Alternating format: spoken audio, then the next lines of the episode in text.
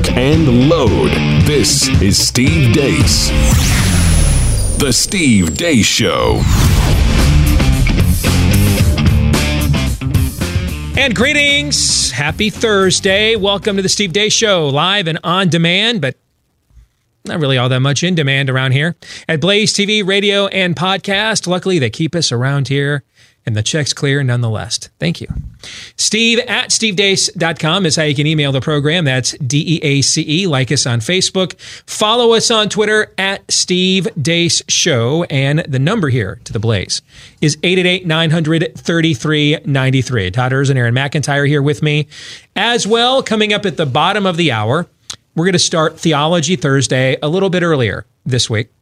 And an old friend of mine is putting a movie together. He is concerned about infiltration of pagan and leftist theology and ideology infiltrating the church here in America. And he's working on a documentary uh, along those lines, and he's going to tell us about it. That's coming up here at the bottom of the hour. And then we're going to discuss our own thoughts on that conversation after that. Then we'll have three non political questions. But before we get to all of those zany hijinks, before they are permitted to ensue, first, Aaron must let us know about what happened while we were away. What happened while we were away brought to you by The Chosen One. I am the chosen one. Somebody had to do it. So I'm taking on China. I'm taking on China on trade. And you know what? We're winning. Trump also compared MAGA superfan Wayne Allyn Root to being the quote, king of Israel yesterday, so that's very cool. He also said this about Jews recently. And I think any Jewish people that vote for a Democrat, uh, I think it shows either a total lack of knowledge or great disloyalty. And he also canceled a visit to Denmark because they supposedly are not interested in selling Greenland. So, all good here. We're all good. How are you? The uber Marxist YouTube show, The Young Turks, recently took on war veteran and current Congressman Dan Crenshaw. can't do this. I can't do this. Guy has the understanding of foreign policy uh, uh of like a 12 year old. What the f- is wrong with this dude? Didn't he go to war and like literally lose his eye because some mujahideen, a brave soldier, f- his eye hole with their dick? Isn't that how he lost his dumbass eye? Because he got his eye hole by a brave soldier? America deserved 9 11, dude.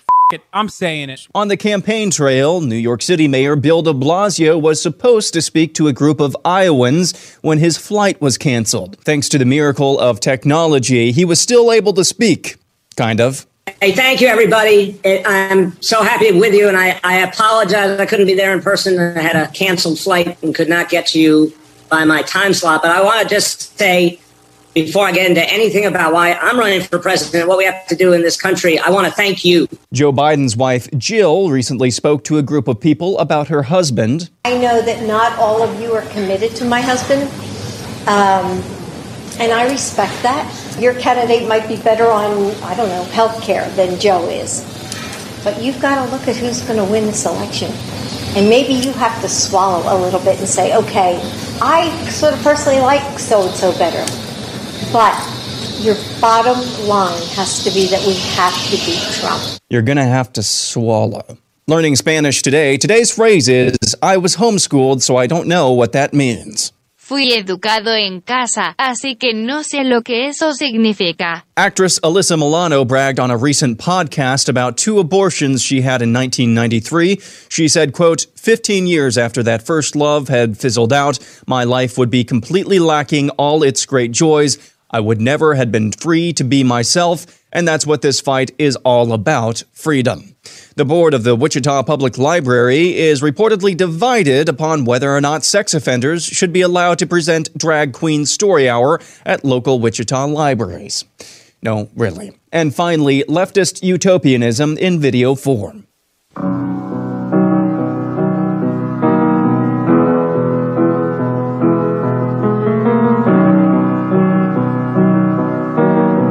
And that's what happened while we were away.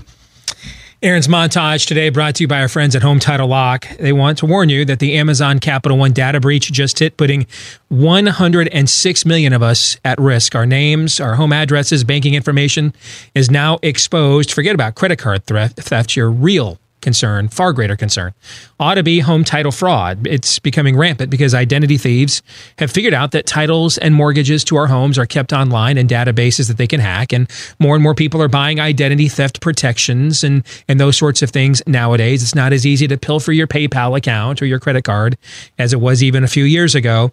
So now their big payday comes by forging your name off of your home's title and uh, that and putting their name on it so that it appears they now own your home. They take out loans against your equity until it's gone with your home as collateral, sticking you with the payments, maybe even the foreclosure notices, and your insurance, bank, and identity theft protection can't touch this. But for pennies a day, Home Title Lock will. And they want you to know that the first 60 days after a data breach like this are key because inevitably this breach ends up getting closed back up. All right. Uh, and so that's why scammers try to strike while the iron is hot. Once they get this uh, information, they try to strike immediately, which is why Home Title Lock is offering you right now 60 risk free days of protection for what for most Americans will be their most valuable investment, their own home, which you can get only at hometitlelock.com. 60 risk free days of protection available for you and your home right now at hometitlelock.com. Let's start at the bottom of the montage today, if we could. Um, you said the library board that was split, not even over whether to have drag Yep. queen storytime Yep. hour, Yep. but whether sex offenders, those on the registry, Yep. should be allowed to present during this time. Correct? Uh, um, those that was what you said, right? Okay. You said this was in Wichita, Kansas. Yeah. Wichita, Kansas. The Heartland, baby.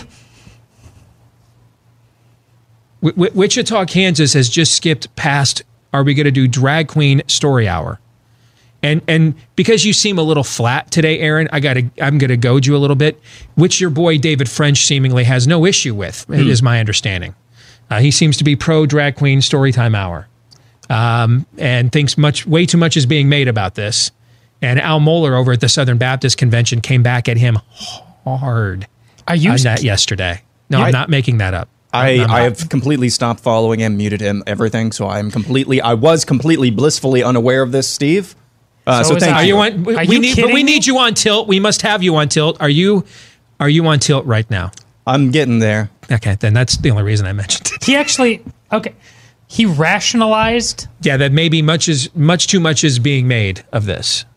Wow. Okay, and Albert Mohler dropped the Lee Corso not so fast, my friend. Okay, yeah. So the Wichita, Wichita has skipped right past. Hey, should we do a drag queen story hour? To what do you think about having sex offenders present in drag to the kids? Eh, I mean, I don't know. You know, I mean, let's let's discuss that. You know, we don't want to be haters and bigots here. Don't judge, Steve. Don't Yeah. judge. Wichita. It- Wichita. I, I I said Wichita. Our list was of it app- Jimmy Webb wrote the Wichita drag queen is still on the library. No, that's not how that song goes. Is No. Let me repeat one more time. Wichita. Wichita. our list of allies grows thin. Aragorn. This is re- plant this story deep inside your Yeah. skull because this And is what did I I'm ta- mention Wichita? Yeah. This is what I'm always talking about. When you listen to the crazy voices inside your head, you try to say reasonable people, common sense will prevail. Wichita. Wichita. Wichita. Wichita. Maybe we're wrong and there really isn't a cold civil war happening in America. We're just No. the last of a dying breed here. If if if we're if Wichita has skipped the step of drag queen story hour, yay or nay, to and let's have the sex offenders and kids get access to the kids here on the public grounds, then uh, the, the the the guns are silent here uh, in the Death Star trench, and we missed the turb- uh, the thermal exhaust port, and Yavin Four is no more here. Todd. if, peop- that's where we're at. Going forward, if people on the show, readers, whatever, want to try to convince us that we're overreacting on, we got to I'm just going to drop Wichita. Well, we got to go full. Yeah, full Peyton Manning instead of Omaha. Omaha. Yeah. We're going to go Wichita. Wichita. Perfect. Perfect. The story of, of, of uh, what happened with Alyssa Milano. Her story, you know, we had the opposite side of this story with Victoria Robinson from Save the Storks the other day, where her experience, her personal experience getting abortion, crushed her and drove her to, to seeking redemption for the shame and guilt that she felt and and ultimately has turned her into a pro-life activist. That was the powerful testimony we heard from Victoria Robinson at Save the Storks here the other day, right? What you what you're seeing from Alyssa Milano now is the opposite reaction, and and I, I promise you, her story is not unique. In fact, I would wager the vast majority of professional celebrity women who are the most adamant about the leaving open the ability to kill children have have done it themselves. When when when we are when we commit such a grave sin,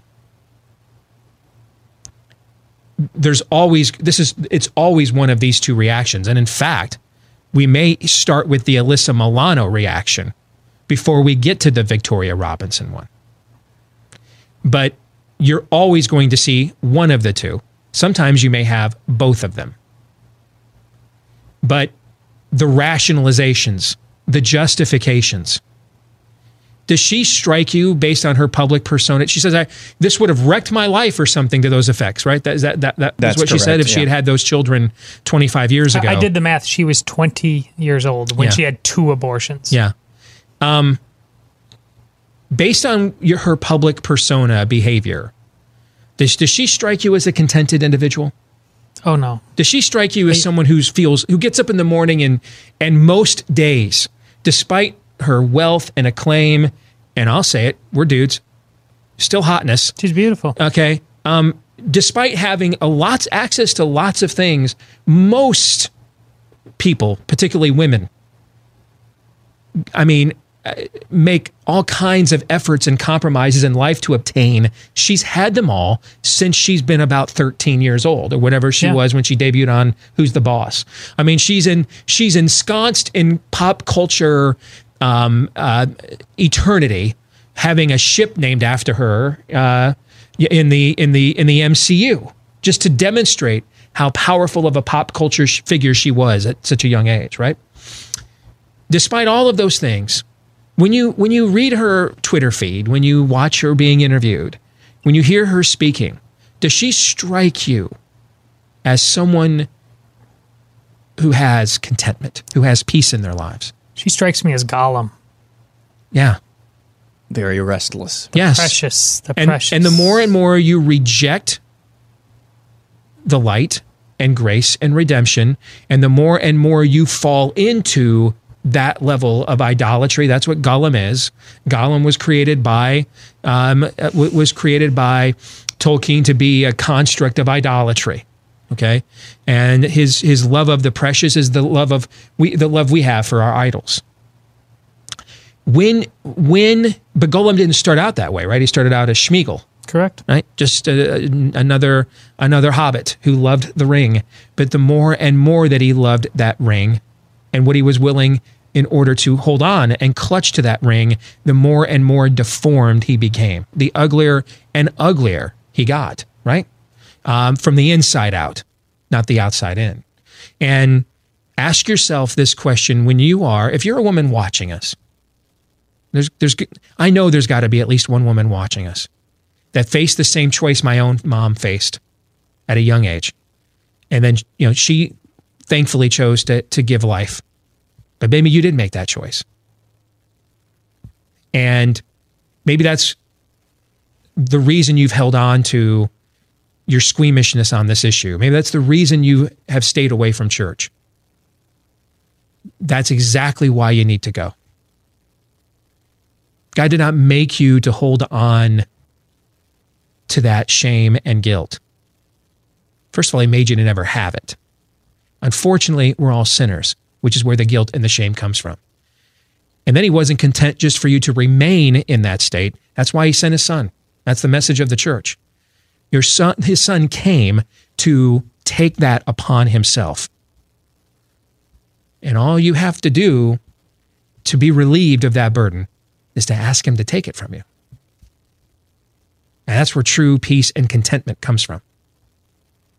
Alyssa Milano has a lot of fame, a lot of beauty, a lot of acclaim, probably still a lot of wealth, I would imagine. I don't I don't see a lot of peace and contentment there. I don't. She doesn't have the things in life that really matter the most. And if it's if it's if it's a benign procedure and if it doesn't matter and it's just like getting your tonsils removed. Who talks about getting their tonsils out 25 years later? Who talks about, you know, my tonsils are really bothering me and I've just never felt freer than I did once I had my tonsils removed. You ever heard anybody talk like that? No. No. She she also said that uh, it was a very hard decision. Why? Yeah. Twice. Why- why a would- hard decision twice. Why, why, would, why is it hard? Why is it hard? I mean, when you're thirsty, is it a hard decision to drink? When you're hungry, is it a, is it a hard decision to eat? When your bladder or your bowels are full, is it a hard decision to relieve them? These aren't hard decisions, right? Those are natural things. Those, those are natural things. You know where hard decisions come into play? Murder. That would be a hard decision. When you instinctively know this isn't a natural thing that I'm about to do. This is the undoing of a natural thing that I'm actually about to do. I'm and and and the reason why this particular sin has become its own political ideology. And and now we've had, you know, others with involving sexuality that have come after it. But this was the original one. This was the original sin to become its its own political ideology. Some of you will argue the welfare state. I, I think I think the idea of government doing for people what it can't do for themselves has descended into that. Okay. I mean, I, I think if you went back and talked to Lyndon Johnson at his Great Society speech in 1964 and said, Hey, do you think we ought to just have a government where anytime someone has something you want, you can get government to take it from them if you've got the majority? He would say no. In his mind, he was probably, and most people like him in 1965, probably just thought, we've got too much wealth in this country to have poverty, to have hungry kids. We need to do something about this. Now, has it clearly descended into the sin of covetousness now, has its own political ideology as well? Oh, you betcha it does. And it clearly has. All right. But from the outset, from its genesis, this is the first sin in America that, since slavery, really, which is ironic because both of them produced a Holocaust. This is the first sin in America since slavery that that was launched as giving a political ideology to a sin. And what makes this one so personally devastating to the wielder is is you're doing the inverse of what Christ did for you. You are you are using as a sacrificial, shall I say, lamb the sins either you committed, you had consensual sex, you didn't take precautions, you chose to make those commit those actions and were given the end result. Or the sins that were committed against you. You're a victim of rape or incest. So I have all those stories in my family. All of them. Yeah, even the dirty I word. I've got them all in my family tree. And so what, what you're doing is, is you are imputing your own sinfulness or the sins committed against you.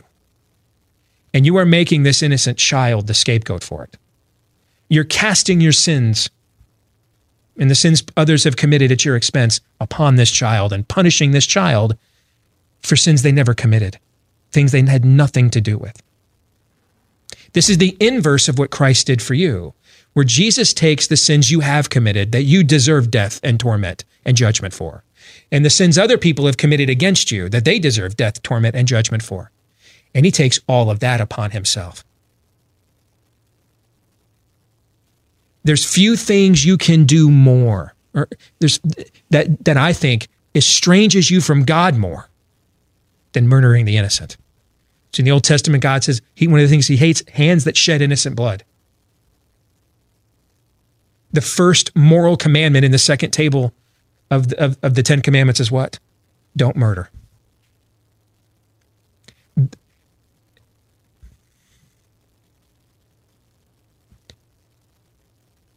We see those who promote abortion love to quote, Am I my brother's keeper when they start talking about the welfare state? You know who said those words? The world's first murderer said those words very sarcastically to God after he had murdered his brother. What am I my brother's keeper here? Is that my responsibility? Yeah.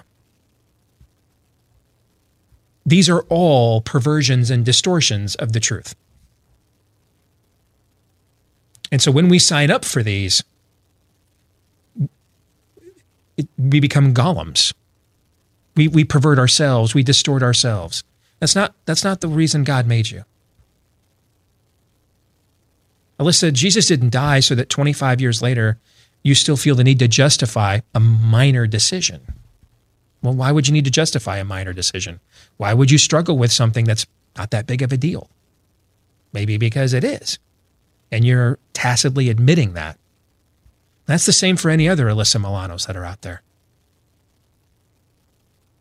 And if you're if you belong to a church that doesn't address this, that doesn't bring freedom, what real freedom looks like to the women in the in your church that have gone through this, and just is like, well, we don't want to offend anybody, so we never bring it up. We just, so you just let those women just sit there and stew with that guilt and shame year after year after year. Shame on you, pastor.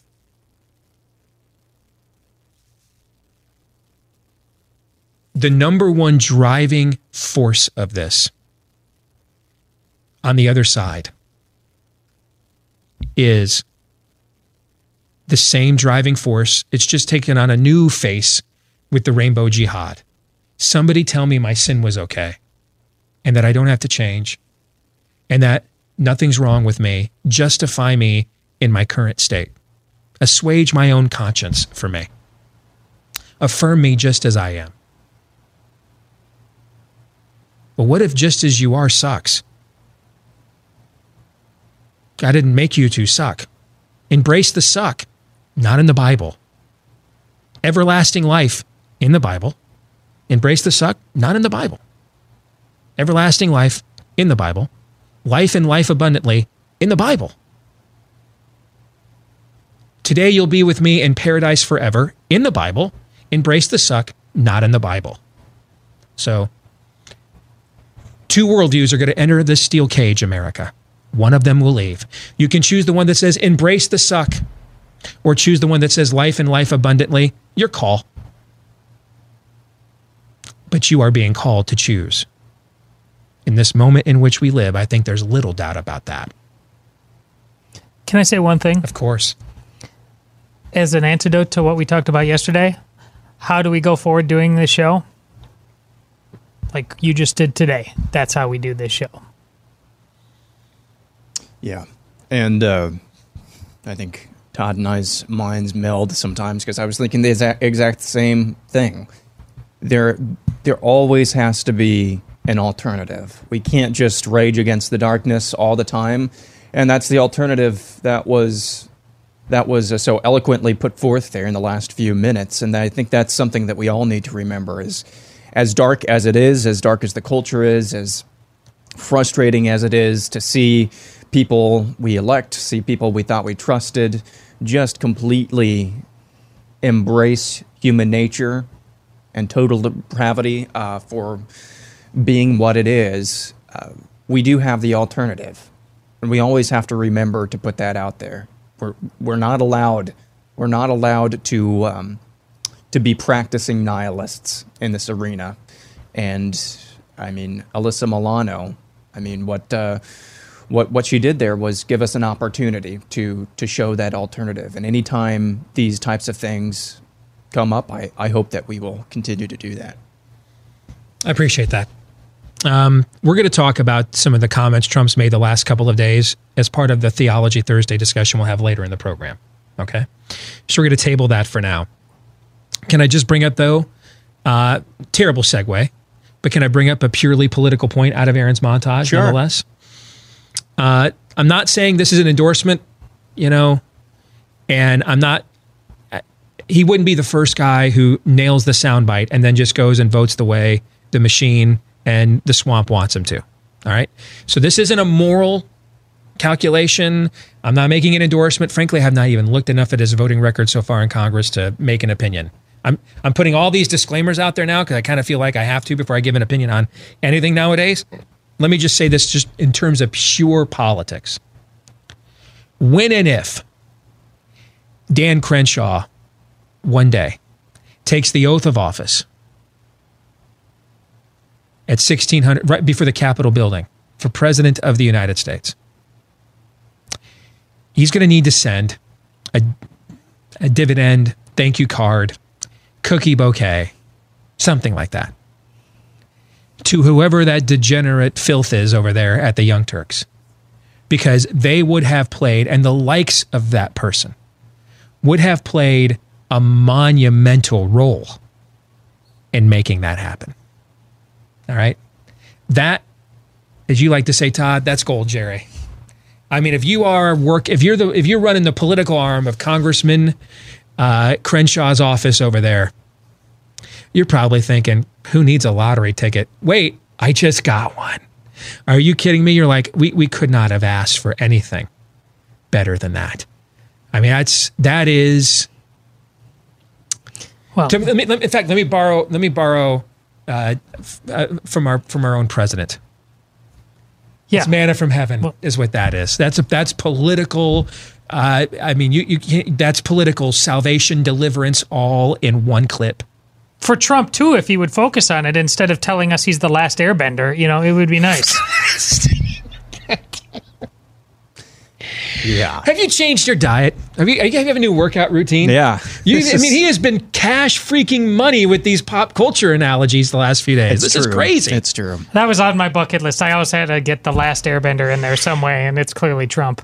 But I mean, can I mean that is you can't. You couldn't contrive that. You couldn't conjure it up if you tried. And for them just to voluntarily hand you a clip like that, and and and just to explain why, it gives you. You have all. It gives you all the high ground you could ever want.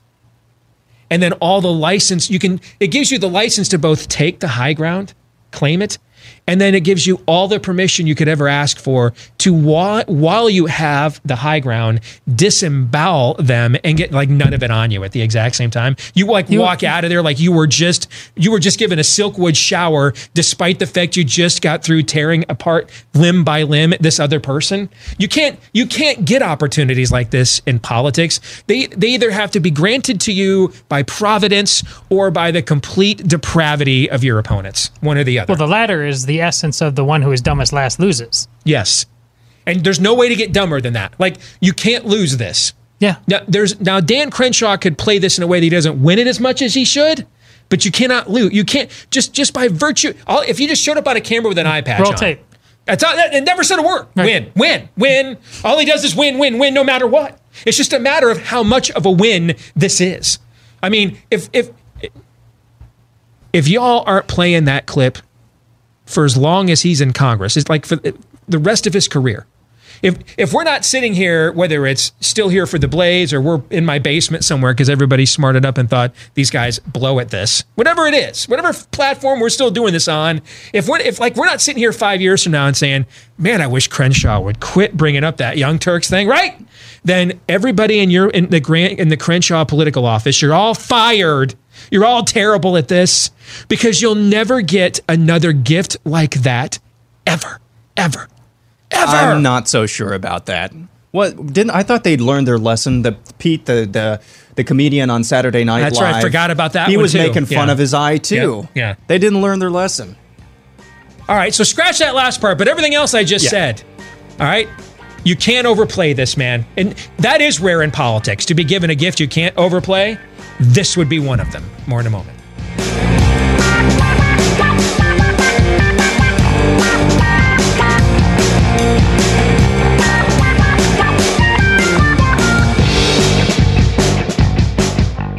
Hey, if you're looking to take advantage of a booming real estate market right now, uh, make sure you sign up with a real estate agent that you can trust. I don't know about where you live, but here in my uh, Des Moines suburb, we've got all kinds of real estate companies in this market that have not been here before, taking advantage of a good economy.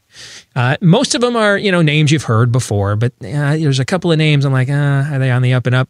How would you know for sure? Well, that's where realestateagentsitrust.com comes into play. Now, this is different than other referral services that are really about finding clients for agents. This is about finding an agent worthy of having any of you for a client, somebody with a, a proven track record of success. Uh, doesn't just talk a good game and then doesn't deliver results. Number two, somebody who's got a marketing plan other than, how about you clean your house from top to bottom? So we do another open house again this Sunday that two people attend. Uh, and then somebody who also returns calls, understands that, yes, at times you're going to need to have your house ready with little notice, but maybe gives you more than, hey, we're down we're down the street. Can we swing by? And then returns your calls uh, promptly when you need them as well. If you, that sounds like the agent you're looking for, then you're looking for realestateagentsitrust.com. Again, that website is realestateagentsitrust.com. So we're going to spend a good deal of time here with uh, for Theology Thursday talking about a movie that's being put together right now. Here's a little taste.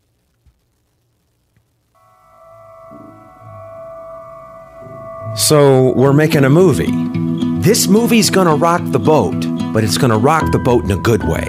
We love the local church. We're traveling all over the world. We are meeting with some wonderful people. All you have to do is look around in America, and we all know something is wrong with the church. Pietism allows for an Adolf Hitler to come to power. Neither this or any other political issue uh, deserves a whole sermon. And so we're not going to do that. It takes the Church of Jesus Christ and sets it over here and says, don't have anything to do with civil government matters. I believe people go through hell, not ultimately to hell. Well, loving is a big deception today in the church, isn't it? You know, loving just means in the modern church, it's do whatever you like and we'll still love you. I always knew I was queer. I always identified as bisexual. And for the last few decades, I've known I'm a Christian. So logically, if you were wanted to bring this country down, if you wanted to twist Christianity in this country, wouldn't the evangelical churches be the best target? So that's a little taste. We're going to show you a little bit more uh, from this film a little bit later on in today's show. But uh, the voice you heard there narrating it uh, and doing some of the interviews that were in that clip, he joins us now. He's an old friend of mine. Uh, his name is uh, Pastor Cary Gordon, and uh, it's good to have you with us, brother. How are you? I'm doing great. Great to be on your show, Steve. So, give us the name of the project and and tell us why you guys decided to to take this on, Cary. Well, the name of the movie is uh, Enemies Within the Church, and you can go to our website at enemieswithinthechurch.com. And it is a, an expose of a carefully crafted infiltration of Western Christianity at every level that is going on right now in every denomination. In, in most of the Bible seminaries, there are very few left that haven't been impacted by it and the next generation of pastors are coming out of our Bible colleges and seminaries. They're already taking their churches as senior bishops and senior pastors, and they believe Jesus was a socialist. And the ramifications of this movement and what it means 10 years from now, 15, 20 years from now, are hard to describe. I mean, at some point, if it doesn't stop, if we don't expose the malevolence and expose the dishonesty involved, inside these organizations, there will come a time where my children and your children will struggle to find a church that preaches Christian orthodoxy that can be traced across 2,000 years. And um, it, it's chilling because I'll put it to you this way. I was flying in to Washington, D.C. For, a, for an event concerning our movie, and I just happened to bring along a book to pass the time. And I'm, I'm reading along, and lo and behold, I discover the quote of the Chinese Academy of Social Sciences after they conducted a 20 year study trying to figure out what makes Western civilization such a nemesis to them. Why is America specifically such a pain in their rear? Why are we so powerful? Why do we have so much money? Why do we have such a great military? What is the secret to the greatness of their enemy? This is a communist. These are atheists trying to figure out what's the deal with America. So they do a 20 year study with empirical evidence. And the results are this is what they come to. The reason America is our arch nemesis and they're the most powerful country in the world and the richest country in the world and, and causing us constant troubles as communists is because America is founded on biblical Christian truth. And I'm reading this in an airplane landing in Washington, D.C., and I'm fighting back the tears thinking about what this means. Communist Chinese atheists have said, you know, the reason why America is great is because of Christianity. And I'm landing in Washington, D.C., and realizing hardly any of the people in that Capitol building truly believe that.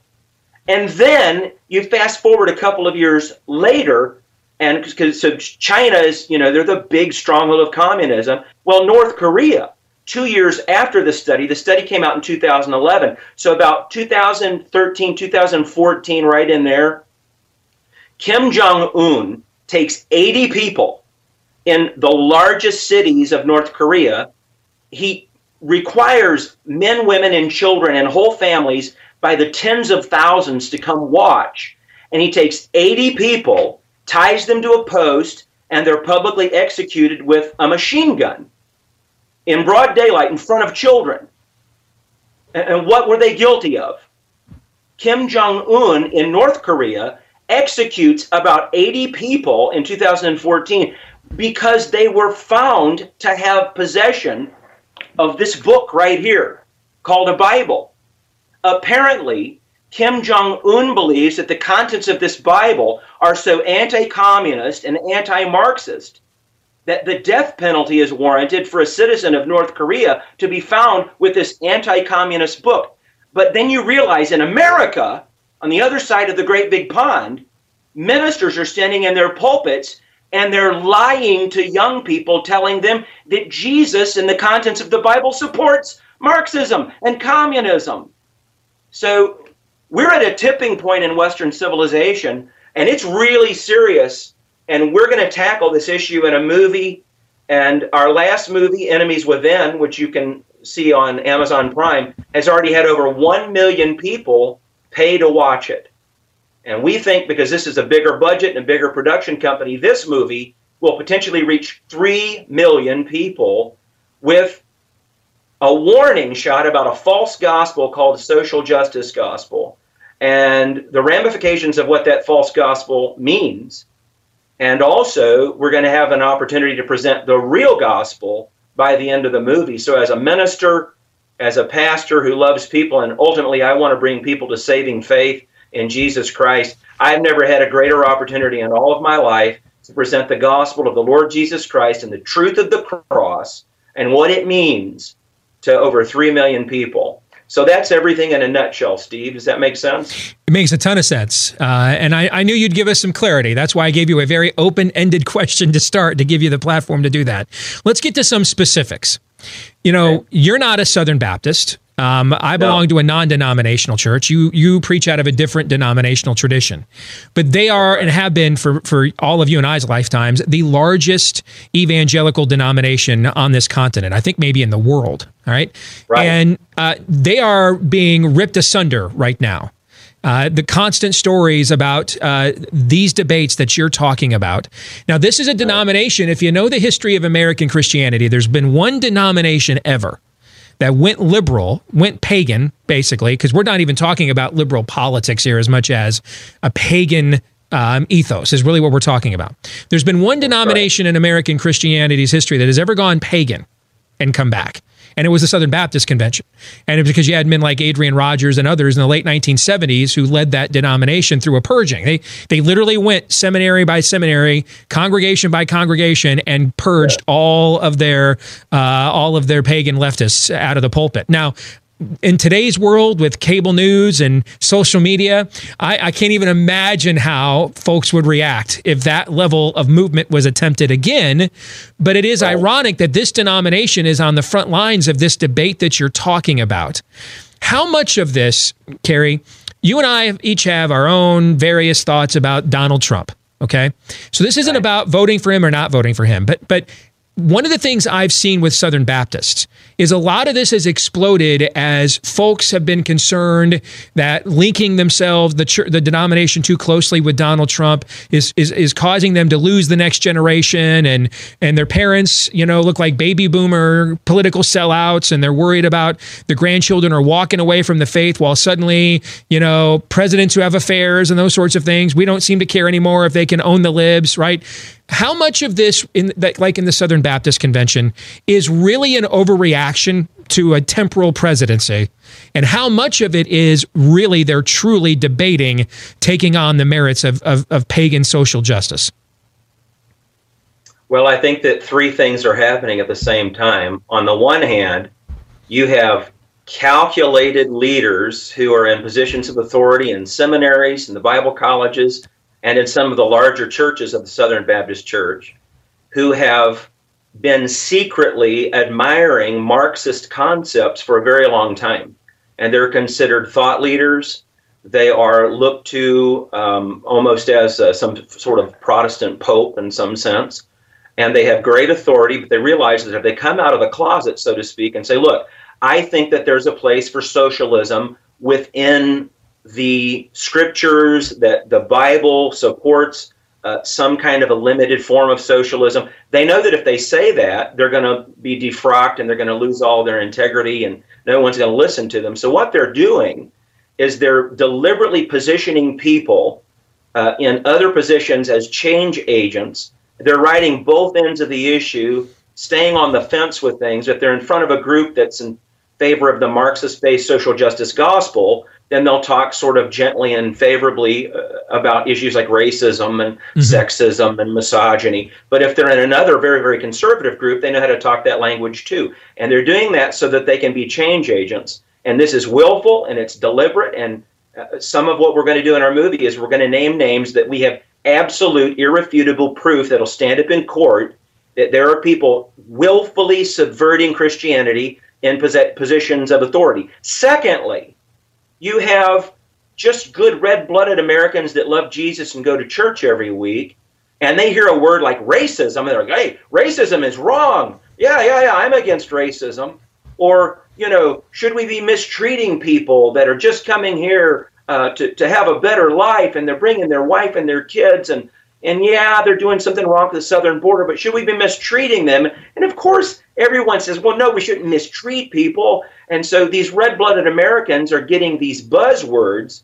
They know the Bible's against racism, but what they don't understand is the language and the lingo that's being used, and the premise for it is Marxism. It, it's not a biblical understanding of loving people regardless of melanin in their skin. Mm-hmm. And so then you've got people that don't realize they're being useful idiots, that they're being used and exploited. And then you've got people that don't understand the ramifications and the error theologically, the danger and the poison of the social justice movement and its talking points. And they're in the user friendly church movement. So they're pastors that say, hey, our churches are dying out, people aren't coming to church.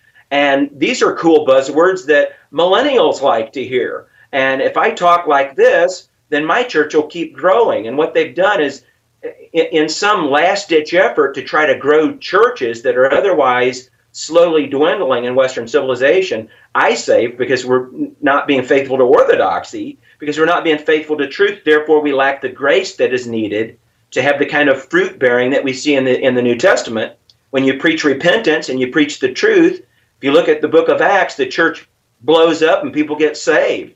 But what we've done is we've stopped preaching the truth. Specifically, we've avoided making people feel bad about their sin.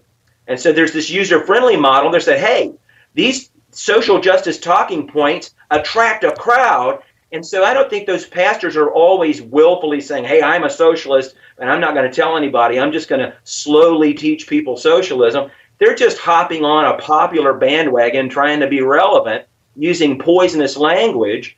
But the problem with this is, you know, your millennials are in college and they're listening to an atheist professor all week long who hates God, who hates Christianity, and he's using these buzz buzzwords like you know, um, you know, sexual identity and and and white privilege and, and all these talking points.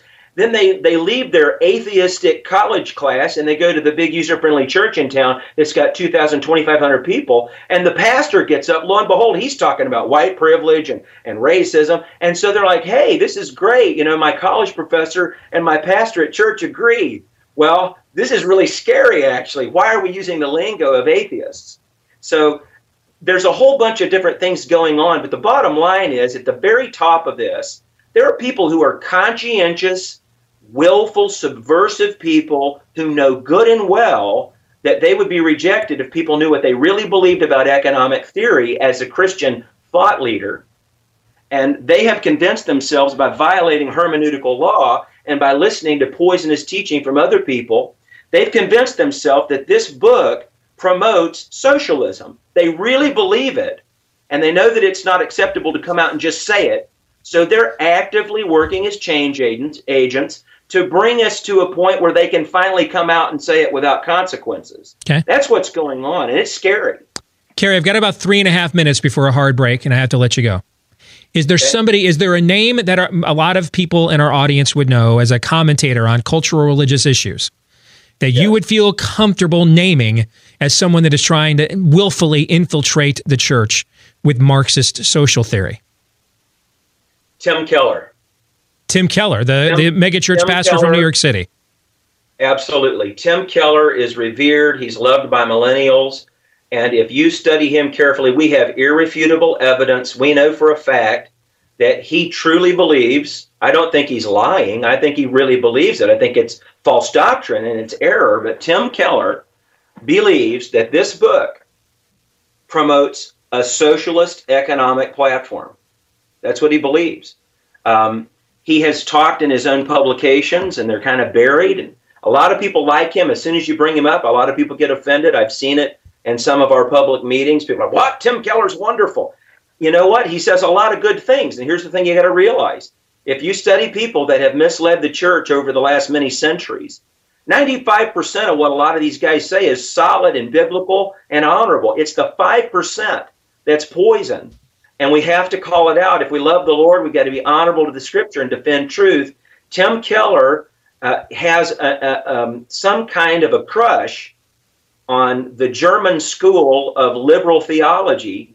And he's listened to him way too much. And he's got publications where he comes right out and he's said, I think in one of his books, I can't remember the name of it off the top of my head, but he basically said that he was fascinated and really impacted by the German theologians that you and I refer to as uh, the fountainhead of liberal theology. How can people support your movie? I got about a minute here. How can they support your movie and learn more about it?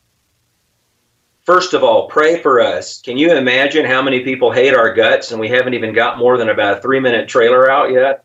There are so many people, they will fight you to defend people that are abusing the scripture, but they don't seem to understand how serious it is to defend Jesus and defend the integrity of the gospel. Pray for us. We've got a lot of enemies. Secondly, you can go to our website, enemieswithinthechurch.com. You can donate right there, and we need donations.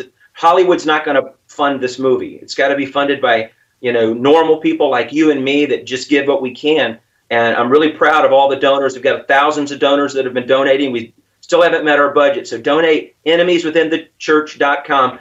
Donate right there, and then thirdly, take our trailer and share it everywhere you can so people can see our trailer. And we really appreciate those three things. All right, enemieswithinthechurch.com is the website. You can get the full trailer there, uh, and you can donate to the cause there. Cary, it's good to see you, my friend. All right, keep us up to date on the movie, all right? Okay, God bless you, Steve. All right, same to you. We're going to show you this full trailer when we return, and then we're going to follow up uh, with our own thoughts on what we heard from Pastor Cary Gordon here as Theology Thursday continues on the Steve Deace Show, live and on demand on the Blaze. Stay tuned.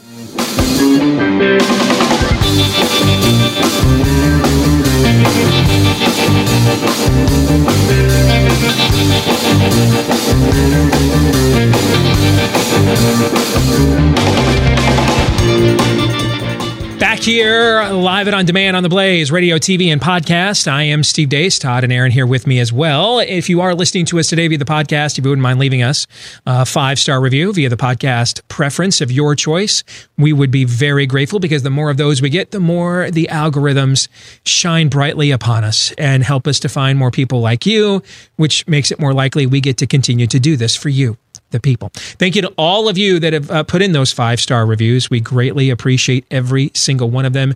Please keep them coming.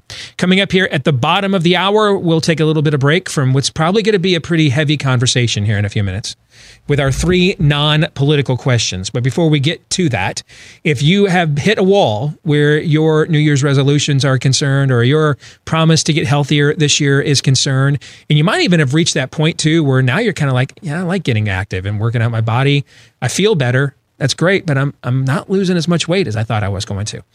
Well, when it comes to weight loss, health, when it comes to pure health, then exercise matter and activity matters a lot. But if you're trying to lose weight, then diet actually matters more than exercise. Exercise helps. All right. The more you do to kick that metabolism into gear, the better. But your diet is going to have a lot more to say about it. And, and a common mistake people make, and I take take it from me, I've I've lost in the triple digits, so I know a little bit about what works and what doesn't. I'm not an expert, but uh, I, I'm a I'm a participant uh, in this process. Uh, it's not it's not what you're eating. Uh, it, it's how much. Okay. It's how much you're eating. Unless you have a food allergy.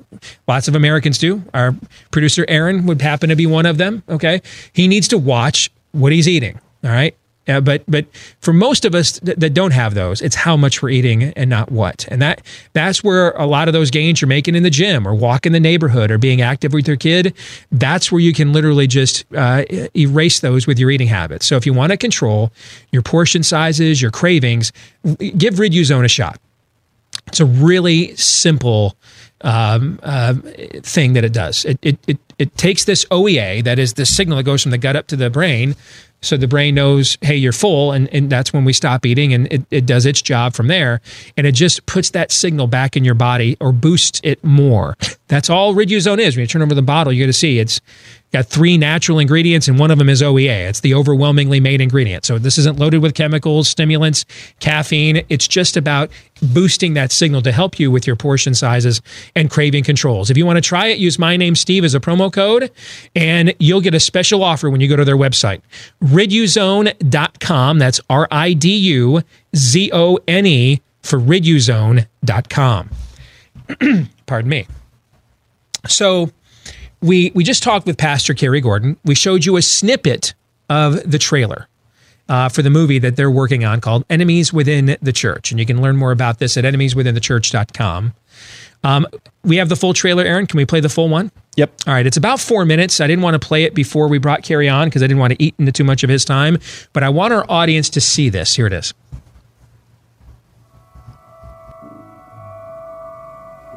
So, we're making a movie. This movie's gonna rock the boat, but it's gonna rock the boat in a good way. We love the local church. We're traveling all over the world. We are meeting with some wonderful people. All you have to do is look around in America, and we all know something is wrong with the church. Pietism allows for an Adolf Hitler to come to power. Neither this or any other political issue uh, deserves a whole sermon. And so we're not going to do that. It takes the Church of Jesus Christ and sets it over here and says, don't have anything to do with civil government matters. I believe people go through hell, not ultimately to hell. Well, loving is a big deception today in the church, isn't it? You know, loving just means in the modern church, it's do whatever you like and we'll still love you. I always knew I was queer. I always identified as bisexual.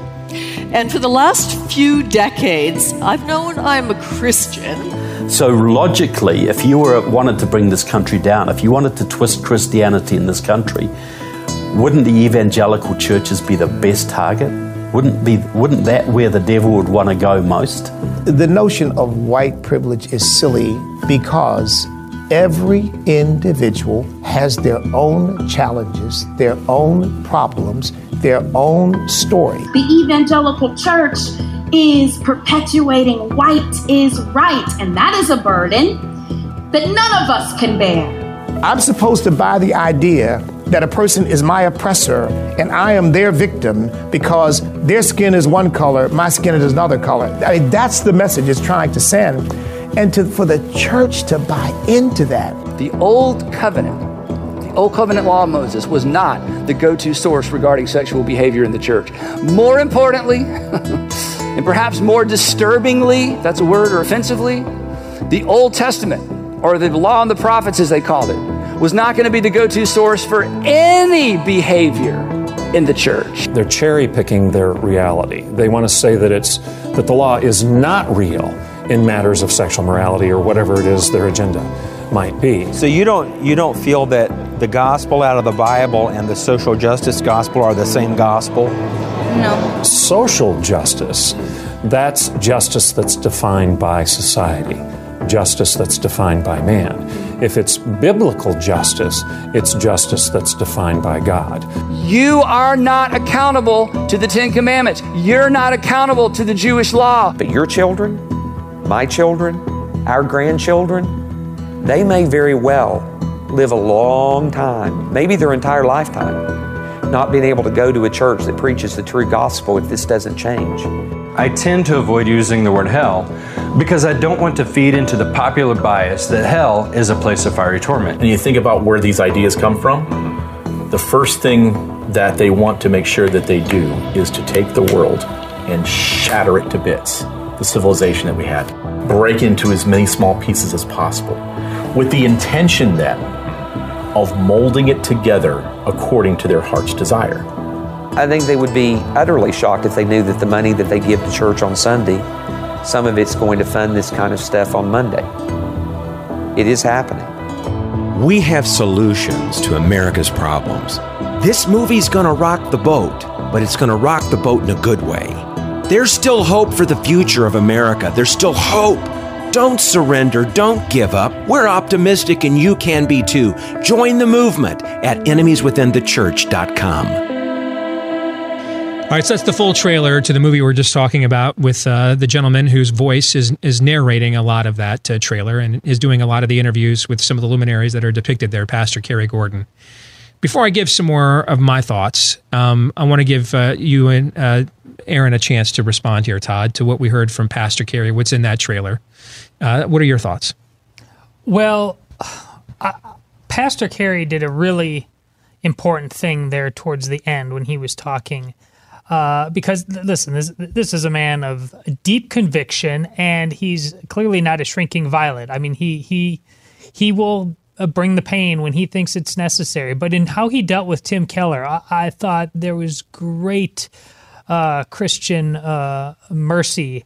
And as you always talk about the the need uh, to uh, allow uh, for uh, con- arguments to take place over conscience, because when he said we may likely agree with ninety five percent, but we disagree on that five percent, you need to go into this thing with that sort of modus operandi. Otherwise, you, you're you're going to get offended and you're going to run away. I mean, Pastor Cary Gordon and I, I've never I I I've dealt with him online. I've never met him in person, but I'm Catholic. He's not. He would have strong opinions, and and, and so would I. But we would we would have to uh, ultimately uh, break bread over the things we agree with, so we can have an honest dis- uh, discussion about the things we may not be on the same page on. And that's what his point was with Tim Keller, uh, uh, because it, this is that important. Even in that five percent if that strain takes hold in the church, that's exactly how the devil worked. He got in there with that, did God really say? It seemed innocent and, and innocuous enough at the time, but it kicked us uh, east of Eden. And so that's my, that was my first thought. I thought, you know, come together, iron sharpening iron, be not afraid to go into this and to you you you you're probably if if this they're doing this right, you're going to feel a little uncomfortable at some point, and maybe in a way you didn't expect. Don't throw the baby out with the bathwater. To respond to what you just said and put a finer, even a finer point on it, because I think it's so good, is Tim Keller. Let's just in and having known Cary for as many years as I have, um, he's not going to name a name if he doesn't think he has his facts.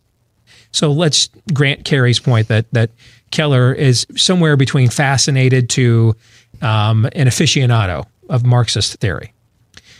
Let let's assume that he is not using that as a false teacher, but just has a false belief. And let's assume that when he is when he's saying those other 95% of things that Cary said that he agree that he agrees with as a pastor, that it is not in order to uh, to get the camel's nose under the tent. It, Correct. It could very well be. Could very well be. But for the sake of this conversation, let's assume though that it's not. Well, Cary Okay? said, I don't think he's lying. I just think Right. he's wrong. Let, let's say it's it's it's not. This is not. He's not another Rob Bell. All right. Let's just say he's just wrong on this. What a Tim Keller needs to be. sorry, excuse me. What a Tim Keller needs to be told, if he's not another Rob Bell, but he's just wrong. What he needs to be shown is by by permitting this conversation, by permitting this heterodoxy into the orthodoxy, by letting it in, you are aiding and abetting. This is, see, you may think that you can randomly choose off of the menu. You may be approaching it that way. You may have a view that the Bible doesn't have an explicit political hermeneutic. And I would actually agree it doesn't. But that doesn't mean it embraces socialism either. Correct. Okay? It doesn't mean it believes the state, the Bible is very clear. The state is not God, which that's the first commandment of any socialist state is the state is God. That's why they always ban all the Bibles, right? Because the, the state's just as, is an even more jealous God. What a Tim Keller, the likes of him needs to be shown is that you're even, you're flirting with this th- you may view this as a piecemeal process. You're, you're kind of walking through this, and maybe I can have some left of center political views. And hold on, you have to understand the worldview you're up against, the spirit of the age, progressivism that you're up against, the Marxism you're up against, offers you no such piecemeal. There, this is not an a la carte menu. This is an iron fist. You'll take it all, or you'll be made to care. Mm-hmm. And by you even flirting with this one item on the menu, they're going to use that to say you'll take the whole menu, which mean which includes the state is Lord and not Christ. You'll take that too, or or or gulag, or or banishment, or subhuman status, because because he's in New York City. And there's a lot of liberal media people that go to his church. I see them tweeting about it all the time. There's one gentleman used to host a show on MSNBC. I can't remember his name. Was an active member at the, at his church. Used to talk about it all the time. I'd remember his name if you told me, but I can't remember it. He thinks he's living in this world where he's where, where Keller, the likes of Tim Keller, believe they're living in a world where they they can abstain from the cultural cold civil war. And by doing so, they'll be granted some sort of Switzerland like status. That's the lie they believe. And no, what's going to happen is when they're done getting rid of the Cary Gordons of the world, who were the people that ran to the front lines to defend the likes of you, Mr. Keller, you're even easier pickings then. They're, they're not going to just let you, they're not going to say, you know, because you were nicer, because you were pro- more proper and prim than the likes of Cary Gordon or Steve Deace, we're going to let, when we're done, we're going to let, you can have your own little pocket of orthodoxy over here while we've heterodoxied everywhere else. Oh no, they're not going to do that. They're going to run you over next because there won't, there won't be a line of defense. You'll be even easier pickings then. So you're either doing this in order to become a false teacher, or you're just na- a naive fool and you're aiding and abetting the people that will be ultimately your undoing in the end. It's just a matter of which one of this, which one it is, right? Mm, yes, it is. And so as once were we. I mean, in to, in many respects, I know enough about uh, Tim Keller's ministry to know who he is, and that he is not a total loon. Um, but the the description I know of him very much describes my own church, Yeah. the Catholic Church, and it's it, it, many of its the, the men his age, uh, his generation who lead the church just by by default currently. That level of inertia is something that many many younger people. I mean, I had a deacon who is now a man of roughly seventy years old, and we had. A, I think I've mentioned this on the show before, but I uh, he flat out told me my generation, my generation just needs to die. I mean, he was talking about we're just wandering around in the desert. This generation is just so choked by the kind of things Cary Gordon is talking about within. I am t- speaking of the Catholic Church now. That it's um, in, in, until that changes, fundamental change is largely just a pipe dream. So, Aaron, you and I are both uh, hardcore evangelicals. We're sola scriptura people like Cary is. And, and so, because it's my name on the show and I lead it, You know, I, I, I, it's always going to be led with my perspective and bias that I bring to the table when we discuss these issues. But I'm well aware of the fact we're doing broadcasting here and we have a pretty diverse audience. I hear from our Jewish audience all the time. I hear from our LDS audience all the time. I hear from our Catholic audience all the time. And the reality is the stuff that Cary's talking about going on in the evangelical church. I mean, I get, I get emails from LDS folks are like, I cannot believe the social justice crap they're teaching at BYU right now. I, I mean, we just had a debate over the weekend, uh, you know, where we had we had quote unquote Jewish organizations siding with anti-Semitic members of Congress over Israel about why they wouldn't admit them and let them in. This is a whole cloth contagion now. If you hold on to any semblance of Judeo-Christian moral orthodoxy, this this postmodern contagion that's been unleashed by the spirit of the age progressives, I mean, whatever your Trinitarian views are, and I'm proudly Trinitarian and I'll defend that until my last breath on this earth. Whatever your Trinitarian views are, whether you believe Jesus was the Messiah or not, and I not only believe he was the Messiah, I believe he was Lord, God incarnate, and I'll defend that to my last breath on this earth as well. But whatever your views are on those particular issues and theological premises, if you belong to a tradition that has its moral standing based in traditional biblical teaching, then the postmodern contagion that the, the, the, the spirit of the age progressives, the leftists have unleashed, you're a target. And so I get these emails from people across the theological spectrum that are not just seeing this in, this, in the SBC or evangelicalism, but are seeing this whole cloth um, across the theological divide from leftists right yep. now. Yep, it is rife. I mean, it is rife. Systemic, again, that word, we drop that a, a, lot. Systemic, it is the default setting, seemingly across all of evangelicalism in the United States, and as you pointed out, other denominations, other other whole cloth denominations as well. It is systemic, and, and you dropped a term, and it's been dropped a few times in this conversation.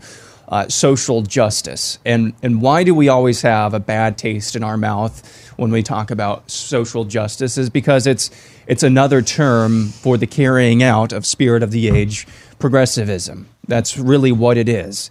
And you heard in the, the trailer there the differentiation on the part of Everett Piper of uh, Oklahoma Wesleyan University.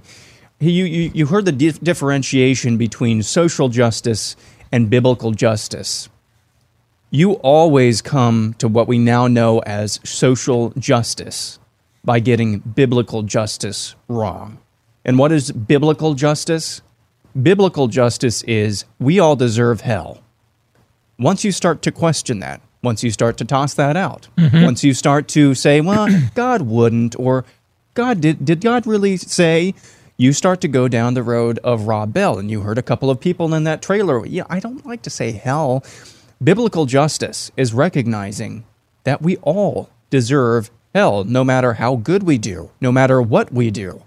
But if you get that wrong, you start going down the road of human beings are perfectible. We can be perfectible because once you once you uh, once you start to go down the road of you know questioning whether or not we really do deserve hell, you will inevitably go down the road of we can actually avoid hell and we can actually make things right by our own might. And that's why you get so many of the things that you get out of social justice. Mm-hmm. The idea the idea that we can have equality of outcomes, the idea that everyone, every idea, every idea is equal, every, uh, every culture is equal.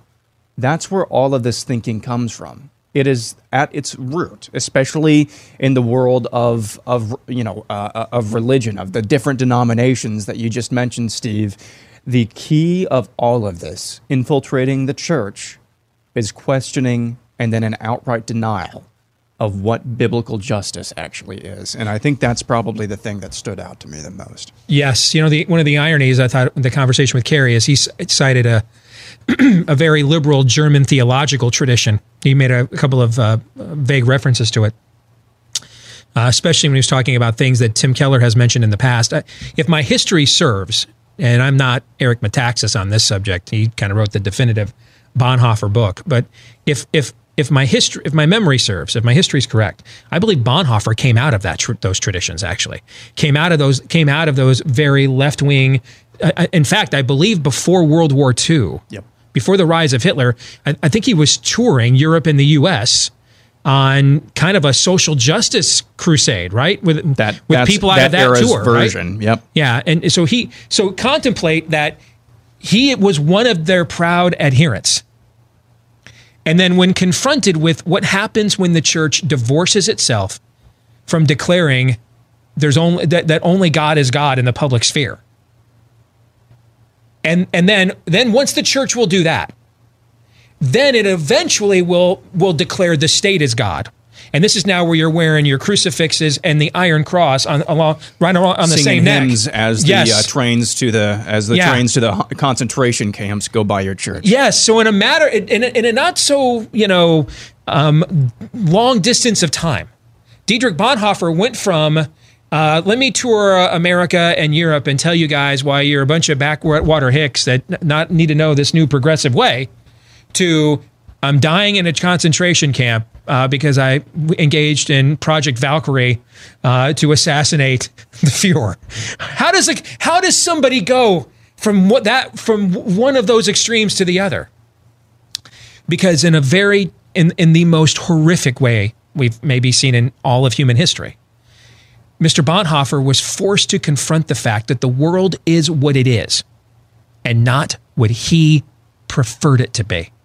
He was confronted with the fact magical thinking sucks. That God is God, I am not. Evil is evil, and I have to recognize that. It's not it's not it's not a rehabilitation project. Uh, it's it's not to be understood. It's not to be considered. It's not to be why, why, would you know what, was the motivation here? Well, the, uh, uh, Genesis uh, uh, three, ye be like God. I'm God. I'm God. That's always the motivation for evil. I'm God. I am God, and He is not. That's the motivation for evil.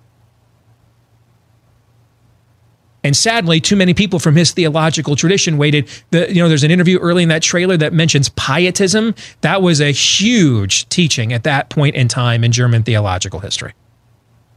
Morally therapeutic pietism, essentially. This idea that if I'm just nice enough and I and I recognize the plight of disadvantaged peoples, not not because um, God has a heart for the fatherless, not, not because I'm taking Jesus' first public sermon that he gives in Luke, where he quotes from the prophet Isaiah right out of Isaiah 61. I bring sight to the blind. All right, not, not, not, not because God is the source of giving those that are disadvantaged hope and redemption, but because a handout is, the state is. The state is that source. And then eventually, when the, when the church says to the state, yes, you are that source of hope, you are that source of redemption, you are that source of law. If you tell the state this enough, sooner or later, the state will say, you know what?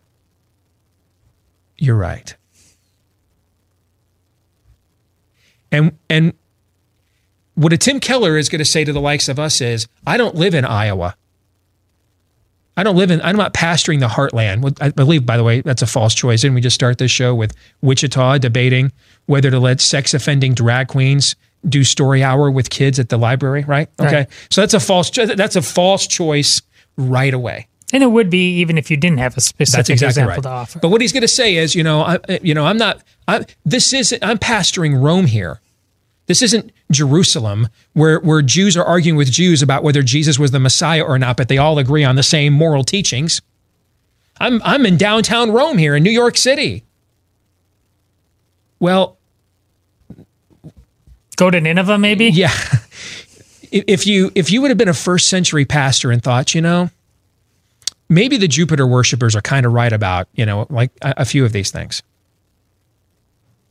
And then you told them, because we think you're right about a few of these things, you don't have to worship Jesus as God. You don't have to worship the one true God. You know, we really appreciate your food pantry program. So, you know, you guys stay worshiping Jupiter and we'll just work on feeding the hungry. Syncretism is life. Syncretism is love. That's right. That's it. That's in a way. Well, you know, I've got all these New York City liberals that come to my church. And I and and by the way, I've read tons of Tim Keller stuff. He he I've never read anything where he didn't clearly articulate that Jesus is Lord. Jesus is the Son of God. I've never read that. And, and by the way, if you have that, send it to us. I, but I've not seen any of that. I have seen him delve into the delve into the, the social arena, like Cary talked about, and been a complete squish. He tries to Okay? do theology on Twitter, and it's Yes, but but but when put point blank, is Jesus the Son of God? Is Jesus Lord? Is there another atonement for our sins? I've never seen him deny that.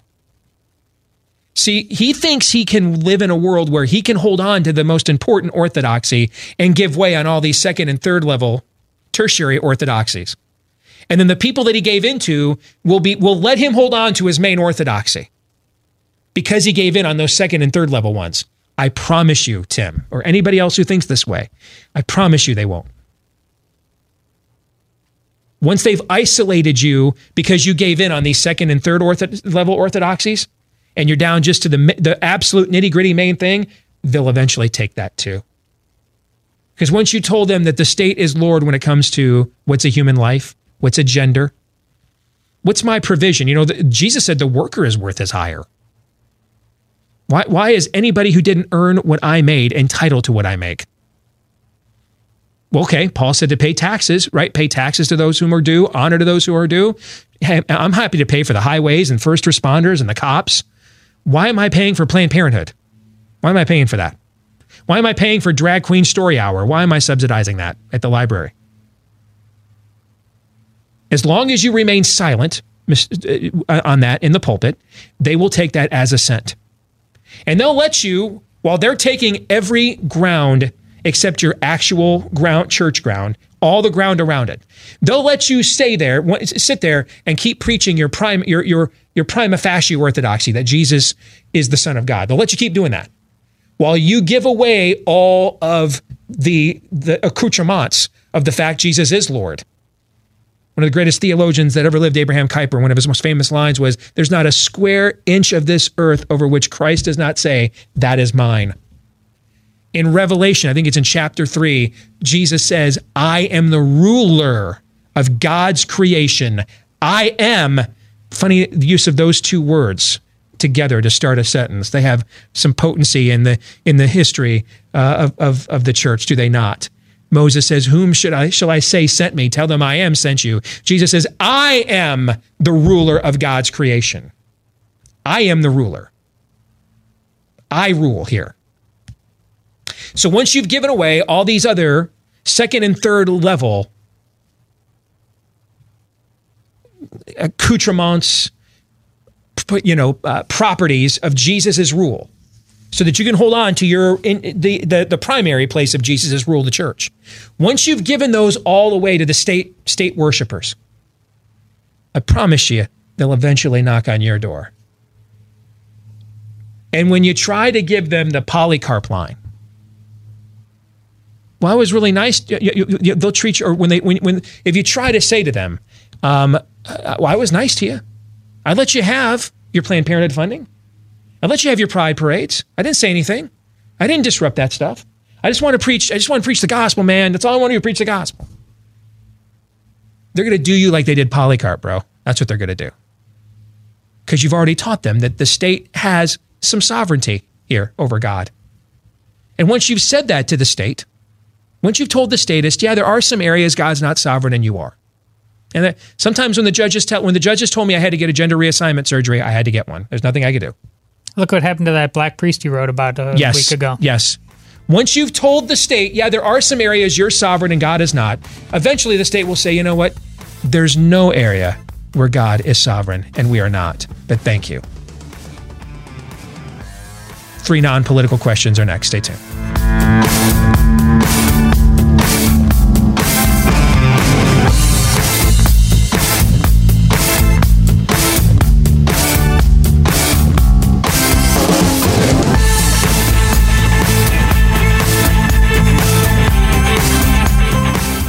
So I've got a confession to make. Pretty good thing to do when you just finished Theology Thursday, right? I've got a confession to make, man. I have been out of Relief Factor this week, waiting for my next shipment to come in.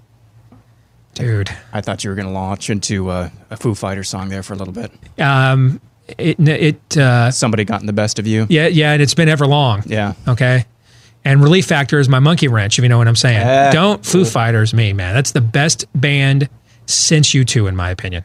I wouldn't. I wouldn't argue with that. They're I'm great. a big Foo Fighters guy. They're great. I, I think Dave Grohl and Foo Fighters are a thousand times the band that uh, he and uh, Kurt Cobain ever were together in Nirvana. Nirvana. That's just my take. All right, but um, Best I need- since U2. That's a hot yeah. take. I mean, I need, I need a hero. Should I continue? Should we- Um, are, are we done here? Do you think we're done? You know, uh, I- This is a call to arms. after I all, need. I mean, after all, you are my wonder wall. Oh wait, that's not. Yeah, different. That's how Yeah, and Relief end it right Factor there. is my oasis while we're at That's it. how I you mean, end it. yes. And when that shipment comes in, it's going to feel like a champagne supernova arrived in my mailbox. Oh. Don't step to me, young man. Uh, know gotta- your place, all right? Yeah, I feel Anyway. like this show is turning into the swamp song. I have been. I am at a relief factor, and I'm. First couple days, I was okay, but now we're into like day four and five, and I'm like, I'm feeling it, man. So it, I am anxious. I'm like, I'm like uh, Ralphie going and looking for the Ovaltine decoder ring at the mailbox every day right now. Is it in yet? Is it in yet? I love this product. Uh, I I couldn't recommend it more highly. Uh, it, it it's had a huge benefit to my life. What it has done to help my body push back on inflammation. That I I some of it is just I'm old age. You know, I'm getting older now. I'm 46, uh, and then some of it is my activity level. I, I work out at a pretty strenuous level for the average 46 year old. So the joints and stuff uh, are, are rebelling on me the older I get, right? And that's where Relief Factor comes in. Uh, all natural, four key natural ingredients, 100% drug free, and yet it's created by physicians. So these are guys that know how to and are allowed to subscribe or prescribe drugs, but they realized all we're doing is just treating symptoms here. We want to help the body unleash its God given healing power, and that's where Relief Factor comes in to help your body win the fight against that inflammation that's causing that chronic pain. If you want to try it right now, the starter kit is only a dollar a day for three weeks. For 20 bucks for three weeks, what do you got to lose for a dollar a day? Except maybe finally, hopefully, the pain. Get the starter kit right now at relieffactor.com. That's relieffactor.com. And now it is time for three non political questions. We all have questions. Who am I? Why am I here? Where am I going? Who am I? A search and a question of identity. Why am I here? A question of meaning and purpose. Where am I going? Question of destiny. Some better than others. What sort of morality or proto morality would you expect to find in a chimpanzee troop? Injecting some levity into the demise of Western civilization. It's three questions on The Steve Deace Show. Because we do need a break from the decline and fall and abject misery that is Western civilization. Three non political questions. First question is What is on your Mount Rushmore of college football rivalries? Oh, And finally, I want one these. that I, I, can want these rapid fire. I want these to not be objective. to not be objective. Well, I, I think I can make an objective case for Michigan and Ohio State to be there. I mean, when E ESPN did their um, it- it- 20 best of the 20th century, and they asked uh, back in 2000, and they asked their readers at ESPN.com, "What's the best rivalry in sports?" Michigan Ohio State won. Uh, so I'm going to go with Michigan and Ohio State. I mean, the only two states I believe in American history that declared war on each other, and that's really the genesis of this rivalry. And I think you know that's why there's an Upper Peninsula. If I remember right, I can't remember who was president at the time, but I think this settlement was to take the Upper Peninsula away from your Wisconsin, give it to Michigan, and then this the Toledo strip there. Because if you go to Toledo to this day, it's pretty 50 50 between Ohio. There's tons of Michigan fans in Toledo. So it, I think Toledo was given to Ohio. And to compensate for that, the up, what's known as the Upper Peninsula in Michigan was taken away from Wisconsin and given and, and given to, to the state of Michigan. I think that was the compromise to to stop a bleeding Kansas. Was not expecting that history lesson from that question. That is Yeah. really cool. So that's where it really, and then it just spills over to you know the most intense sport around football.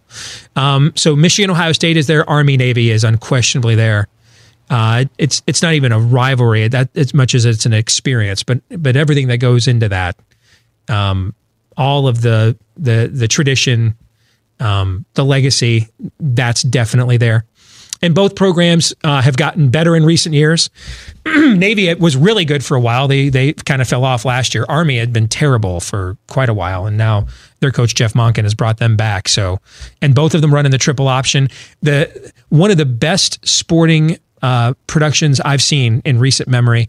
A few years ago, the the game that was in the snow, the blizzard in Philly, the Army Navy game in the blizzard, and CBS's production of that was so incredible. In fact, I think they won an Emmy for that. So Army Navy's on there. If, if you just want, if, if when you think rivalry, if you think bitter, nasty, I can't be in the same room with you, Hatfields and McCoys, it's got to be the Iron Bowl. It's got to be on there. Auburn and Alabama. Yep. Um, Michigan and Ohio State has some spectacle, some nasty. All right. Like Notre Dame USC is like a, is a rivalry of all spectacle. And you, Michigan, Ohio State has some of that pageantry and spectacle, some of the Auburn, Alabama nasty, but there's also still a lot of intertwining between those two schools. Bo Schembechler was an Ohio State guy, was Ohio State's offensive coordinator. Woody Hayes was his mentor. You know, um, Auburn, Alabama is just all nasty, nasty. So that that's got to be on there. And then I get one more, right, for four. Yep. Uh, I want to make this one really count. Um, it historically it's not a great rivalry.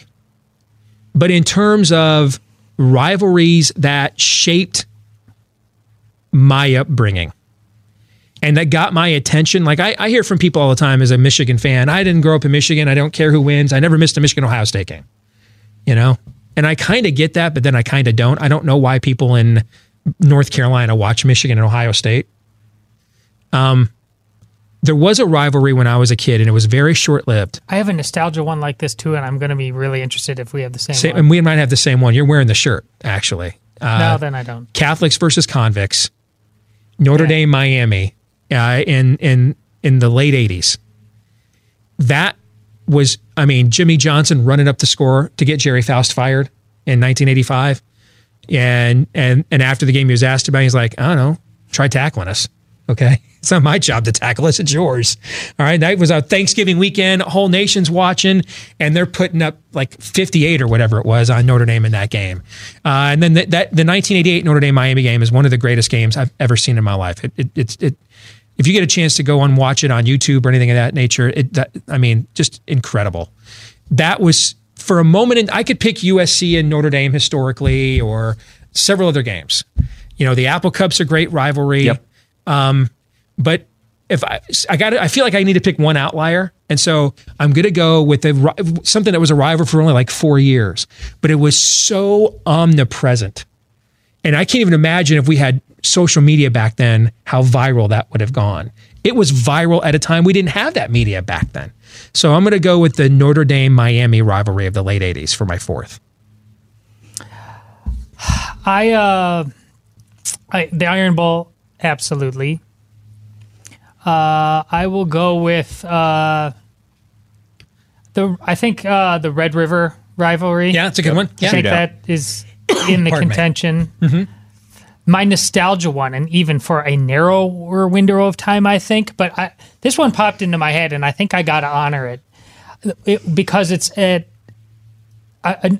Nebraska college football during the Tommie Frazier era. To me, is like that that just smells it reeks of college football i mean it was and, and that odd offense it was perfection and watching tommie frazier run it uh, it was art Uh, but uh, within that window and i don't remember the overlap exactly but colorado Oh yeah, was a force, and Yeah. that that was kind of a version of. For, there was Yeah. Bill McCartney kind of turned Yeah. that into a Catholics versus yes. convicts. With there was a window there where that was as I fierce as any of them. that. I- was that's a good call. That I mean, be my- historically, Nebraska and Oklahoma is No. one of the great rivalries, but they're not in the same Right. conference anymore. So that's my nostalgia one. But spacebar, spacebar, spacebar. Ever since I moved here, it's number one is Wisconsin, Iowa.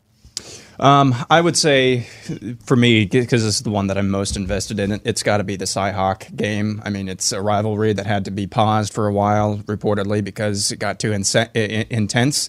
Um, and uh, I, I wish they had a better trophy. Is that That's- possible in a that's football the- game? That's the um, that's the only that's the only thing that's bad about this rivalry is is the trophy. They've That's Iowa and Iowa State for people who live outside of Iowa. Yeah. the the trophy they have not. They figured- improved it. They improved it. They Yeah. have not figured it out. I mean, if a, a rivalry, a classic rivalry, it has to have one trophy that's been around for like 200 years, you know, or something Sure. like that.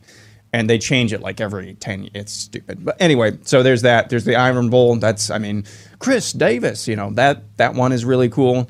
Uh, let's see. And I was going to say the Red River Shootout as well. And then I really like the Apple Cup, especially especially these rivalries are are even better. They're dialed up to eleven um, if they don't involve your own uh, you know team that you or that you're invested in, and there's inclement weather. The the uh, Apple Cup last year, you guys remember that? They played in like a foot of snow. Yeah. that was Yep. that was pretty cool. So Yep. those are my four on the uh, Mount Rushmore. All right, question number two: If you were forced forced to get a tattoo, what would the uh, tattoo be of, and where would you put it?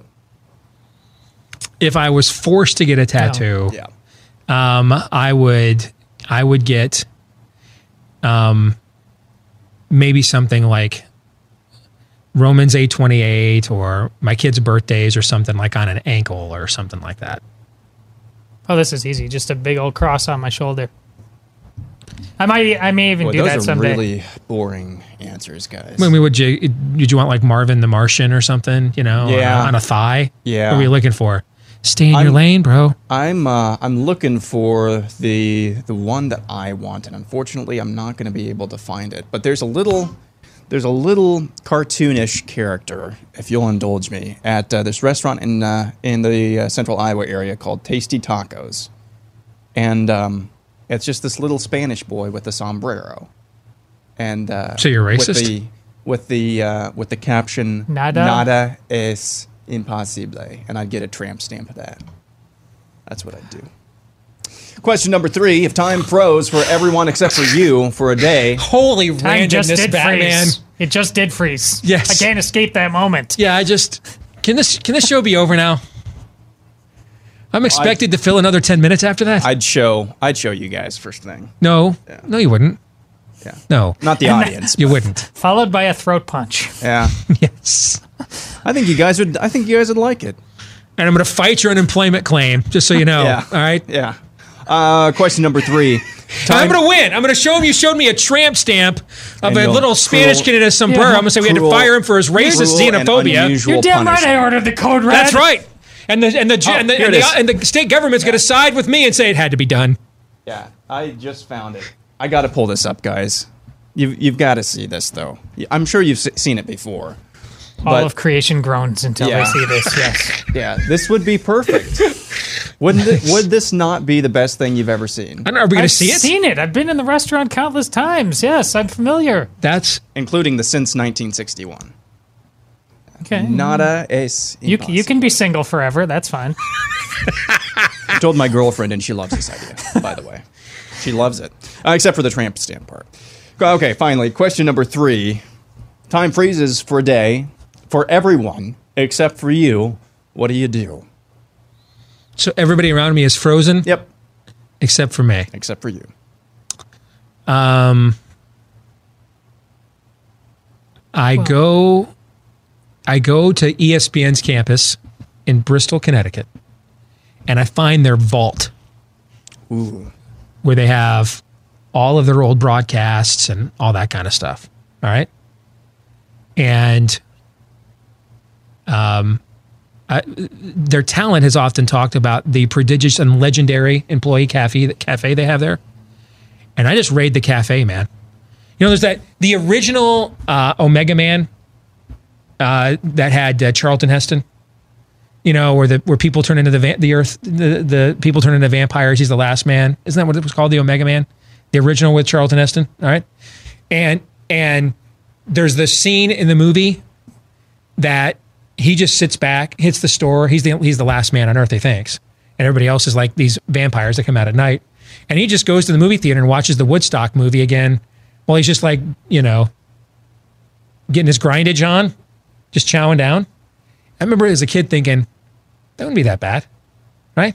So I would head over to the historic vault at like ESPN's campus, raid the uh, uh, the uh, the cafeteria, and it's just one day, right? People are coming back tomorrow, so I'd leave the money. I'm not going to steal. I'd leave like a money or my you know card number, tell them what I had, raid the cafe, and I would just hang out all day in their vault, just watching and see what old stuff they had there. That's what I would do. I love the fact that the speed with which you just came up with that and the detail that it involved that on some level you had pondered this before. I love I love that so much. That's very you. That is good. Uh, I don't know. What do you got, Aaron? Did you, would you go get that? Well, you couldn't get the tramp stamp because no one would give it to you. I mean, That's there's nobody true. else. That's true. I probably would go to Tasty Tacos and steal that painting. That would be nice. Maybe I'll just get a painting. instead Well, aim tramps. high, I always say. Yeah. Yes. No, I um, I would um, I would probably do the same thing that I do. Oh, oh no, no. Here's what I do. You make an in table? I'd yeah. I'd go to uh, I'd go to either Worlds of Fun or Adventureland. They're the amusement parks around here, and just ride all the rides. Who's operating the rides? I, I can figure it out. So you're gonna turn it on and then quick run into the roller coaster? Yeah, yeah. That's why I didn't choose So- that because I thought, could you imagine having Disney World to yourself? And I'm like, who's operating everything I need to turn well, on? everything's digitized, and well, no, it's not. But that's I would do that. I'd I'd figure it out somehow. that's what I'd do. Todd, Uh, I. How about I? I go whatever. If there's the master switch, uh, I couldn't. I get think I know what your answer would be. Yeah. Can I can I predict what your answer would Yeah, be? it's, it's going to be better than mine. we would wake up the next morning to find I know where you're going. a pope has disappeared. Oh, I thought you were going to say the Without last, a trace. The last Jedi has disappeared. I've only got a day. I couldn't get there. Don't think you get to Rome in a day? No, Okay. and get back. I've only got a day. Um, Rian Johnson has disappeared. Yeah, you can get to you can get to SoCal in a day. Rian Johnson, filmmaker, mysteriously disappeared overnight while the world was still still. literally retcon the last Jedi, oh, there's if good that was one. possible. There's a good one. I'd like to pull the master switch on like instant replay. Just make it done. Hmm. You're really bothered by it, aren't you? You know I am. I know you are. And I didn't have a good answer for this. I think I was intimidated by your depth and breadth of yours. you can get to Rome in a day. I can with no with Well, that's everybody true. else. That's- frozen. you gotta I fly- Aaron will fly your plane. Well, no, Aaron's Aaron's Aaron's frozen. Aaron's frozen too. Yeah, Yeah, you're right. I have to learn how to fly a plane, Todd. All right, so that wasn't a great idea. It sounded better in my head.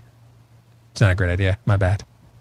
So we've got overtime coming up here. We're going to stick around and tape this for our subscribers here at Blaze TV. If you're not yet a Blaze TV subscriber and you don't want to miss the overtime today or any of the other exclusive content we produce, uh, the outstanding team here at Blaze TV, blazetv.com slash Deace.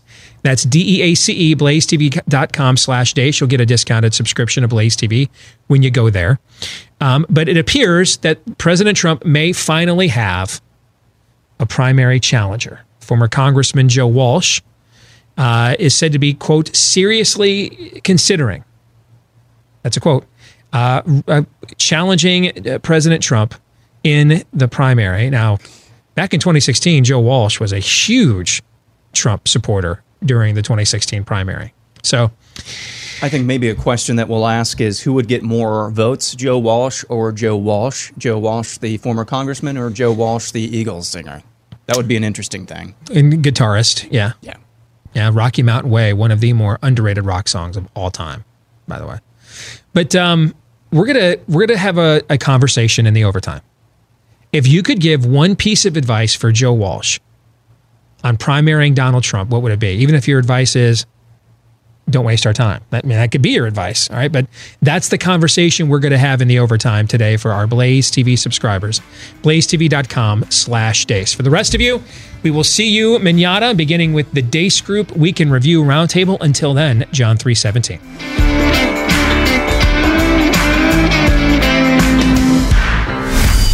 This is Steve Deace. on the Blaze Radio Network.